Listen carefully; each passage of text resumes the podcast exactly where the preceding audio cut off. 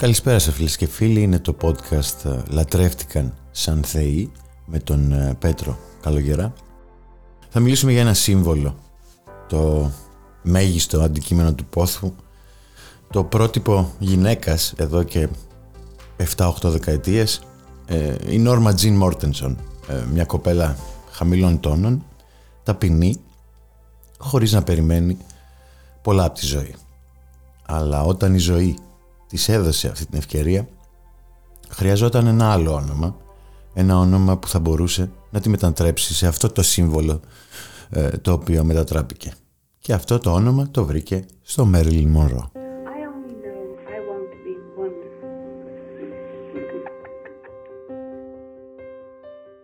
Η Μέριλιν Μονρό από εκεί και πέρα έγινε η πιο ποθετή γυναίκα για τους άντρες και για τις γυναίκες έγινε η γυναίκα που ήθελαν να τις μοιάσουν. Οι Αμερικανοί γνωρίζουμε ότι έχουν την τάση να λατρεύουν την ομορφιά, το ταλέντο, την ικανότητα, την επιτυχία και εκείνη την εποχή αυτά προσωποποιήθηκαν σε έναν άντρα και μια γυναίκα ε, τους οποίους και τους δύο τους λάτρεψαν σαν θεούς. Τον Elvis Presley και τη Marilyn Monroe. Η τελευταία μετατράφηκε κάτι σαν θεά Αφροδίτη στη θεά της ομορφιάς, του σεξ, στην εποχή μάλιστα της σεξουαλικής επανάστασης. Ο πρόωρος θάνατός της κράτησε την εικόνα της ανέπαφης στα μάτια του και στη συνείδηση του κόσμου και συνέχισε η λατρεία προς το πρόσωπό της μέχρι σήμερα. Μια λατρεία που αποδεικνύεται από τις αμέτρητες προσπάθειες από πολλούς ανθρώπους, από, μεγάλη, από πολύ μεγάλη γκάμα ανθρώπων να εξερευνήσουν τη ζωή της σε όλο της το βάθος και πιστέψτε μας η ζωή της Μέρλι Μόρο είχε πολύ μεγάλο βάθος. Στο τελευταίο λοιπόν επεισόδιο του podcast «Λατρεύτηκαν σαν θεοί» θα πούμε πως, πώς ξεκίνησε η λατρεία της Μέρλι Μόρο και θα αναφέρουμε και δύο παραδείγματα λατρείας της ε, αυτό που είναι σίγουρο είναι πως μόνο και μόνο η εικόνα της στα μάτια μας έχει αποτυπωθεί για πάντα όντας πρότυπο επιτυχίας, ομορφιάς αλλά και τραγωδίας. Συστατικά όμως που στο σύνολό τους ε, συνήθως δημιουργούν ανθρώπους που ξεπερνούν τη φύση τους και μένουν στη συλλογική συνείδηση του κόσμου.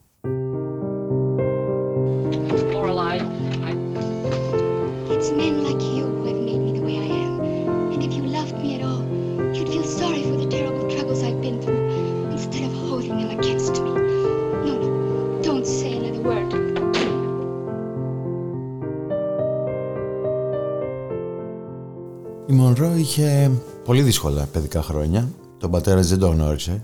Ε, ενώ η μητέρα της μετά από αποτυχημένους γάμους και περνώντας λίγο καιρό μαζί της γιατί η Μονρό κατά κύριο λόγο μεγάλωσε με θετούς γονείς ε, διαγνώστηκε κάποια στιγμή με σχιζοφρένεια και από κάποιο σημείο και μετά δεν την έβλεπε καθόλου. Παντρεύτηκε λοιπόν τον πρώτο της άντρα η Μέρλι Μονρό όταν ήταν 16 ετών. Εκείνος έφυγε για δύο χρόνια με το πολεμικό ναυτικό κατά τη διάρκεια του δεύτερου παγκοσμίου πολέμου και εκείνη έμεινε με τα πεθερικά της πιάνοντας δουλειά σε μια εταιρεία που συναρμολογούσε αεροσκάφη. Ένας φωτογράφος του στρατού εστάλει σε αποστολή για να φωτογραφίσει γυναίκες ε, οι οποίες εργάζονται ώστε με αυτόν τον τρόπο να τονωθεί το ηθικό των στρατιωτών. Οι φωτογραφίες βγήκαν αλλά δεν χρησιμοποιήθηκαν ποτέ. Αντίθετα, η Μονρό παρετήθηκε και έγινε μοντέλο αυτού του φωτογράφου με τον οποίο αρχικά συνεργάστηκε. Το μοντέλο πλέον Μέρλι Μονρό βρήκε λίγο αργότερα ένα συμβόλαιο στην Columbia Pictures. Μέχρι τότε τα μαλλιά της ήταν καστανά και με μπούκλες. Ήταν τότε που τα έβαψε για πρώτη φορά ξανθά, υιοθετώντας ως ένα βαθμό το στυλ της Rita Hayworth. Και φαίνεται ότι αυτό ήταν το συστατικό που έλειπε από την εμφάνισή της, ώστε να την απογειώσει στα μάτια του κοινού, το οποίο ήταν στην πλειοψηφία λευκό και έψαχνε ένα πρότυπο μιας γυναίκας λευκής και ξανθιάς. Η καριέρα που ακολούθησε ήταν τεράστια αν και κράτησε πάνω κάτω 15 χρόνια ε, αλλά είχε φωτογραφίσεις, ταινίες, όλα τα φώτα της δημοσιότητας πάνω της και για την επαγγελματική αλλά και την προσωπική της ζωή. Και όσο καλά πήγε αυτά τα 15 χρόνια η πρώτη, τόσο άσχημα πήγε η δεύτερη. Ωστόσο ο κόσμος λάτρεψε την εικόνα της, τη σπιρτάδα της, τη ζωντάνια της, αλλά και το γεγονός ότι δεν ήταν αψεγάδιαστη στα μάτια του και αυτό την έκανε πιο γοητευτική και κράτησε τη λατρεία για περισσότερο χρόνο.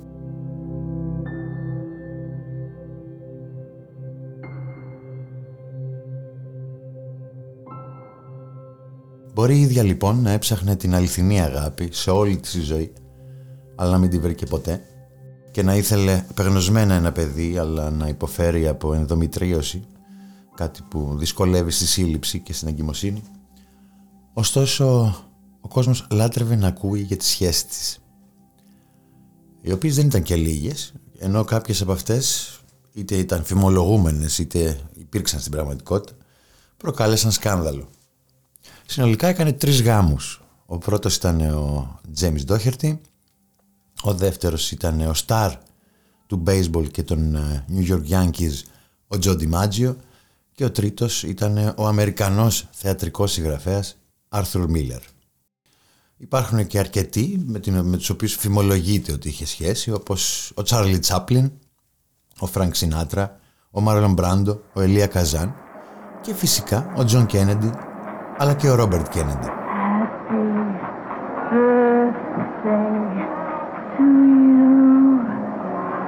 Happy birthday to Happy birthday, Mr. President. Happy birthday to you. Η αλήθεια είναι ότι όπου και να πήγαινε η Μέρλιν, τραβούσε όλα τα βλέμματα. Όλοι θεωρούσαν δεδομένο ότι οι άντρες δεν θα μπορούσαν να τις αντισταθούν και ότι εκείνη, ο σύμβολο του σεξ, θα είχε αρκετούς μνηστήρες στα πόδια της ώστε να επιλέξει. Και εδώ ξεκινάει η σύγκριση με τη θεά Αφροδίτη.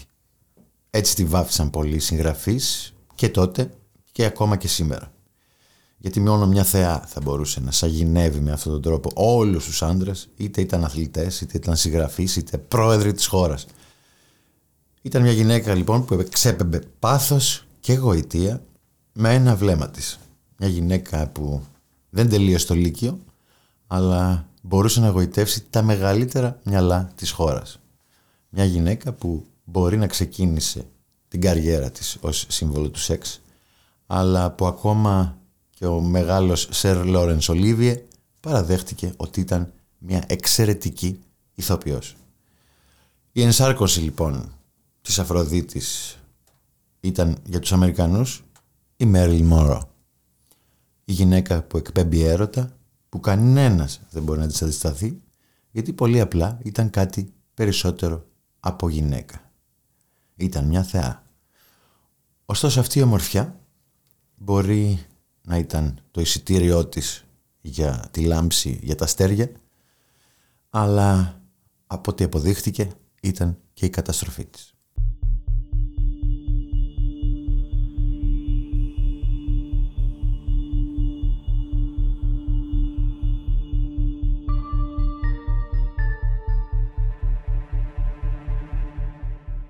Στους άντρες δεν βρήκε αυτό που ήθελε κάποιες φορές βρήκε και κακομεταχείριση.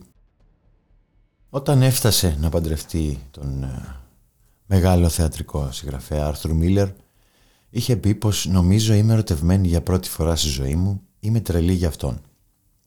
Ωστόσο λίγο τα μίντια τα οποία ακολουθούσαν παντού τη Μονρό και ενοχλούσαν τον Μίλλερ Μάλιστα στην πρώτη τους εμφάνιση μαζί εμφανίστηκαν ξαφνικά 400 δημοσιογράφοι οι οποίοι είχαν κανονίσει και συνέντευξη τύπου ε, και λίγο η εξάρτηση της Μονρό από τα χάπια ε, ήταν αυτοί οι λόγοι και κατά κύριο λόγο που τους χώρισαν. Ε, και εκεί η Μέριλιν φαίνεται να τα παράτησε. Ε, η συνεχής προσοχή την κούρασε. Ήθελε προσωπική γαλήνη και δεν την έβρισκε. Το διαρκές κυνηγητό από σχεδόν από όλη τη μερίδα του, του τύπου και το, των θαυμαστών την είχαν εξαντλήσει. Ε, η θεά του έρωτα δεν μπορούσε να βρει την αληθινή αγάπη. Ο Ντιμάτζιο τη φρόντισε, αλλά εκείνη όντως τα είχε παρατήσει και ύστερα από το χωρισμό της με τον Μίλλερ, 19 μήνες βασικά μετά, πέθανε στα 36 χρόνια τον Αύγουστο του 1962 από υπερβολική δόση χαπιών. Στην κηδεία της καλέστηκαν μόλις 31 άτομα. Ωστόσο, πάνω από 500 άτομα στάθηκαν έξω από το νεκροταφείο ζητώντας να μπουν μέσα ε, και επιστρατεύτηκαν 100 αστυνομικοί για να τους κρατήσουν έξω.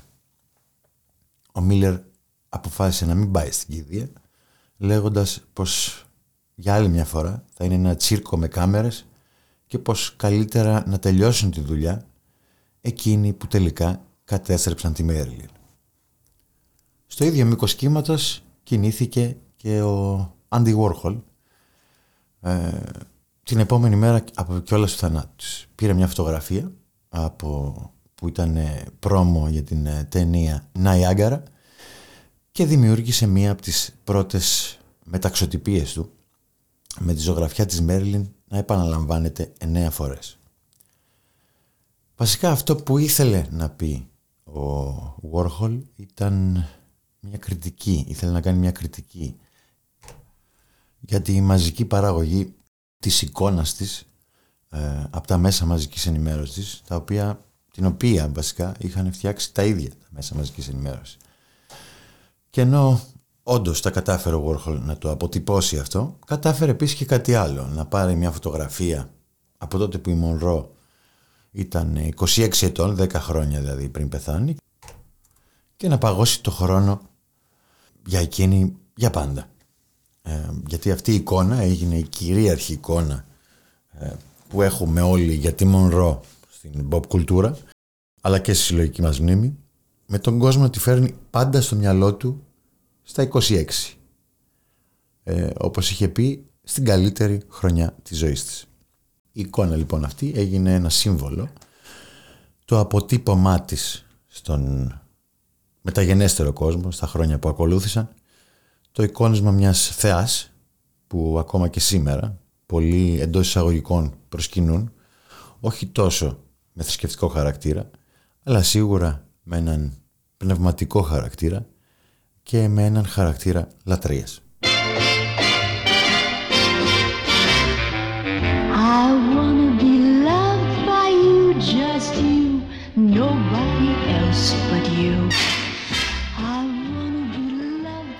Η Μέριλ Μονρό λοιπόν λατρεύτηκε και από άντρες και από γυναίκες αλλά μισήθηκε από κάποιους που θέλησαν να εκμεταλλευτούν την εικόνα της, μια εικόνα που μετρούσε πάρα πολύ και μετράει ακόμα.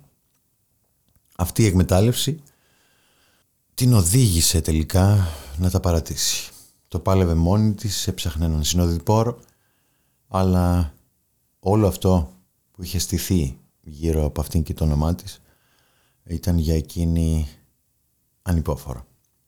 Για μια σειρά από λόγους και με κυριότερο ένα πίνακα που φτιάχτηκε την επομένη του θανάτου της, το πρόσωπό της παρέμεινε αναλύωτο στη συλλογική συνείδηση του κοινού με την εικόνα της ε, και την ηλικία του προσώπου να παγώνει στα 26 χρόνια, δηλαδή 10 χρόνια νεότερο ε, από όσο ήταν όταν έχασε τη ζωή της. Όπως συνέβη και με τον Elvis Presley, η Μέρλιν έγινε θεά της σεξουαλικής επανάστασης, η οποία εκείνη την εποχή είχε εξαπλωθεί ε, και στις Ηνωμένες Πολιτείες αλλά και σε άλλες χώρες. Ο θάνατος της ε, θεάς Αφροδίτης εντός εισαγωγικών ίσως να ενέτεινε κι άλλο αυτή την επανάσταση με τις γυναίκες και τους άντρες ε, να έχουν αντίδραση στο θάνατό της με έναν τρόπο που στα μάτια τους τιμούσε εκείνη και την ζωή της. Είχε σχεδόν τα πάντα η Μέριλιν, μόνο ο σύντροφος, η αγάπη της έλειψε. Ε, σαν άνθρωπος είχε λάμψη, ταλέντο, είχε ομορφιά, είχε μυαλό, είχε πάθος, ήταν αγνή, ήταν προκλητική, ήταν σεξι. Μα πάνω απ' όλα ήταν εκείνο το κορίτσι που ψάχνει την αγάπη, την αγάπη που δεν της έδωσε κανένας άντρας σε όλη τη ζωή, όπως την ήθελε, ούτε καν ο πατέρας της, ε, την αγάπη που θα της επέτρεπε να ζήσει και να δει ε, τον αντίκτυπο και τη λατρεία που προκάλεσε στον κόσμο για πολλά περισσότερα ακόμα χρόνια. Και όπως είχε πει και η ίδια σε ένα πολύ διάσημο ε, απόφθεγμά της, είμαι καλή αλλά δεν είμαι άγγελος, αμαρτάνω αλλά δεν είμαι ο διάβολος. Είμαι απλώς ένα μικρό κορίτσι σε ένα μεγάλο κόσμο που προσπαθεί να βρει κάποιον να αγαπήσει. Το κορίτσι Νόρμα Τζιν Μόρτενσον δεν έφυγε ποτέ μέσα από τη Μέριλιν και μπορεί ο κόσμος τότε να τη λάτρεψε σαν θεά ως Μέριλιν αλλά συνεχίζει μέχρι και σήμερα να την λατρεύει για αυτό το κορίτσι που έκρυβε μέσα της. Um, that people associate um, if you happen to have blonde hair, you know, naturally or not naturally, however, um, or if you're not out of shape in some way, you're, you're absolutely dumb. I mean, you're considered dumb. I don't know why that is. It's very, I think it's a very limited view. It isn't true, I'm sure. Well, I mean, it doesn't matter what the person, uh, what they look like, what color hair they have, Nonsense. or if they uh, happen not to be out of shape. I mean, my time's to come. Gravity catches up with all of us. Yes. Slowly, but I'm afraid inexorably, if that's the right word. Αυτή ήταν λοιπόν η Μέρλιν Μονρό, το πρότυπο ομορφιάς, η χαμογελαστή εικόνα ενός ανθρώπου που λάτρευε τη ζωή, της θεάς Αφροδίτης ε, που έψαχνε την αγάπη σε όλη της τη ζωή ως ύψιστο αγαθό, του συμβόλου που ακόμα όλοι ασχολούνται μαζί της, ενός συμβόλου που πολλοί λάτρεψαν και λατρεύουν γιατί πολύ απλά δεν μπορούσες με τίποτα να του αντισταθείς. Ευχαριστούμε που ακούσατε τα 10 podcast μας, τα podcast όλων αυτών των ανθρώπων με τις ε, συγκλονιστικές ιστορίες και να τα ευχαριστηθήκατε όσο εμείς. Γεια σας.